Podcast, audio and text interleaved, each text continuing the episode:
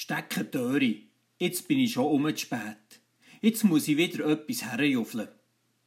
Liebe Hörerinnen, liebe Hörer, so geht's mir meistens mit diesen Worten zum Tag.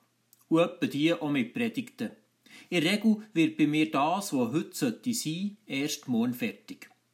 Oder besser gesagt, ich mache manches erst auf den letzten Drücker und muss es am Schluss noch herjuffeln.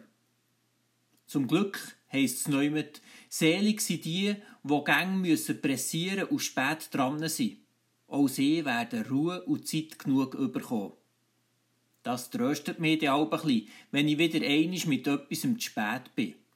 Und immerhin, ich mache es ja dann schon. Und meistens kommt es nicht einmal so schlecht raus. Dazu kommt mir ein Gleichnis von Jesus zu Sinn. Es steht beim Matthäus im Kapitel 21. Es hatte einer zwei Söhne, und er ging zum ersten und sagte, Geh, mein Sohn, und arbeite heute im Weinberg. Der aber entgegnete, Ich will nicht. Später aber reute es ihn, und er ging hin. Da ging er zum anderen und sagte dasselbe. Der entgegnete, Ja, Vater, und er ging nicht hin. Vielleicht hat der erste Sohn gerade etwas anderes im Güte gehabt. Auf den letzten Drücker aber, so stelle ich mir das vor, ist er dann doch noch in Rebberg gegangen. Und jetzt hat er pressiert. Da erkenne ich mich wieder. Und wieder Anger verspreche ich manchmal, ich mache es dann schon. Und nehme mir etwas vor und will es gewiss frühzeitig erledigen, aber irgendwie.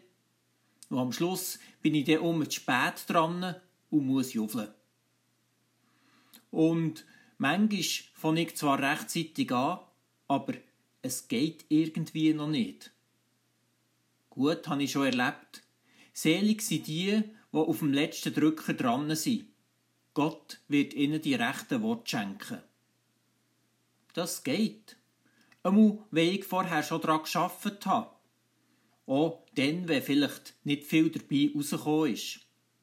Das Endergebnis ist zwar längst nicht ein wirklich grosser Wurf, aber häufig bin ich doch dankbar für das, was noch rausgedrückt worden ist. Übrigens, auf den letzten Drücker und pressieren, beides hat sprachlich mit Druck zu tun. Drückt werden in unserer Welt häufig die, die zungerst sind, die, die wie die Hingerletzten behandelt werden.